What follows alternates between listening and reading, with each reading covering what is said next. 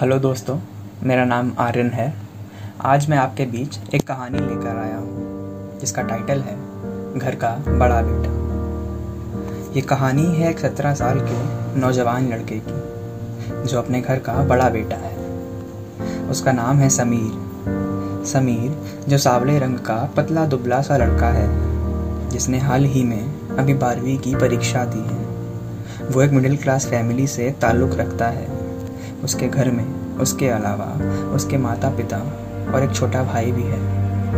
पापा जो एक कार्यालय में सर्विस करते हैं और ज़रूरत के मुताबिक कमा ही लेते हैं। और दूसरी तरफ़ माँ माँ की ज़िंदगी मानो जैसे घर के कामों में ही उलझ कर रह गई हो।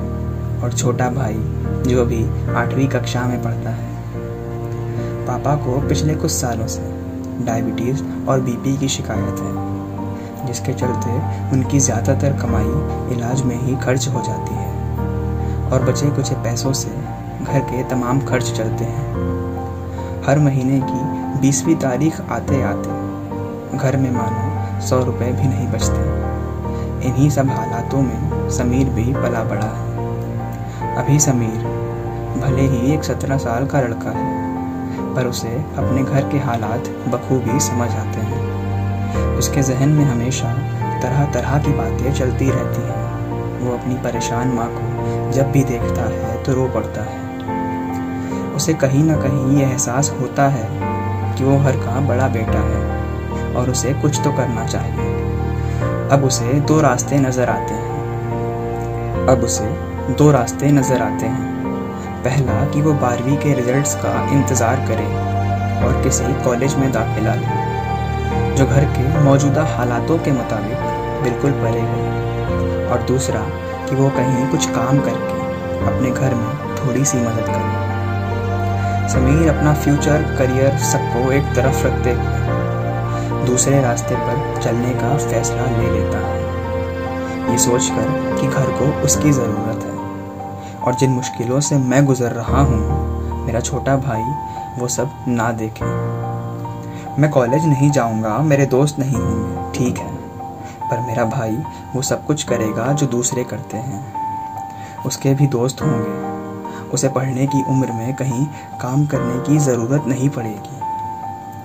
समीर, कभी शौकिया ही घर के बिगड़े इलेक्ट्रॉनिक के सामानों को अक्सर बनाया करता था और बिजली के तारों से उलझना उसे काफ़ी पसंद भी था। पर तब उसे पर तब उसे इस बात का ज़रा भी अंदाज़ा ना रहा होगा कि उसे आगे चलकर मजबूरन कमाने के लिए ये सब करना भी होगा। समीर अपने रिजल्ट्स का इंतज़ार ना करते हुए एक कारखाने में काम सीखने लगता है। शुरू से ही उसका रुझान भी था और चीज़ों को जल्दी समझने सीखने में सक्षम भी था। उसने गाड़ियों की मरम्मत का काम काफ़ी जल्दी सीख लिया। करते करते कुछ साल बीत गए। और अब समीर बीस का हो चुका है।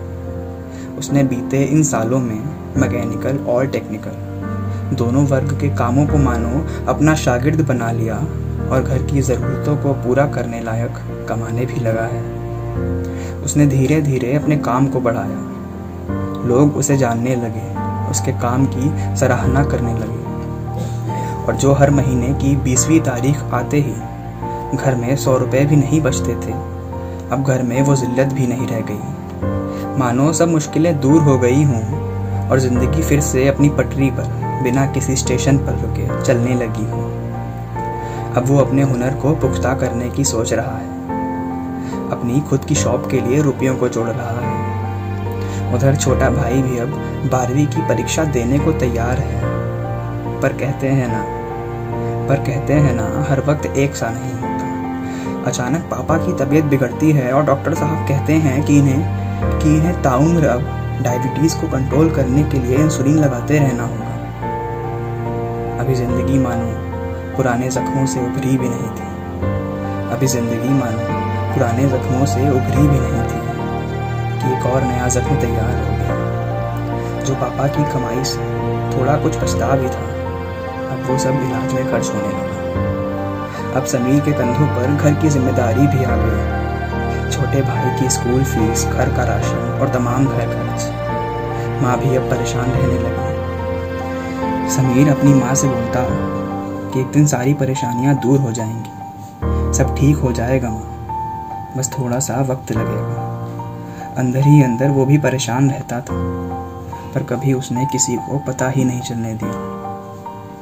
अपने मन में दबाए हज़ारों जज्बात और मुस्कुराने पर गौर किया। जो पैसे जोड़ रखे थे उसने अपनी शॉप के लिए। उनकी बदौलत एक बार फिर से उसने अपने घर को संभाला। अपनी परवाह ना करते हुए उसने हर वो मुकम्मल कोशिश की, जैसे एक बाप अपनी परवाह के लिए करता है, जैसे एक बाप अपने परिवार के लिए करता है। ज़िंदगी से लड़ते संभलते आज चार साल और बीत गए हैं। और अब समीर चौबीस का हो गया है। उसकी शादी उसकी शादी को रिश्ते भी आने लगे हैं और उसकी खुद की शॉप का भी काम शुरू होने ही वाला है। घर में अब सब कुशल मंगल है। समीर की इस कहानी से हम सब ये सीख सकते हैं। ज़िंदगी बेशक हमें, ज़िंदगी बेशक हमें तोड़ने की कोशिश करती है, पर हमें उससे हमेशा लड़ते रहना चाहिए। जो लड़ते हैं, वो ही जीते हैं। डरने वाले सिर्फ़ किस्मत को दोष देते हैं। और हाँ एक बात और। जो कहते हैं ना कि लड़कों की ज़िंदगी बहुत आसान होती है। कभी किसी समीर जैसे से मिलकर देखो, इतना आसान भी नहीं होता एक लड़का हो जाना। Thank you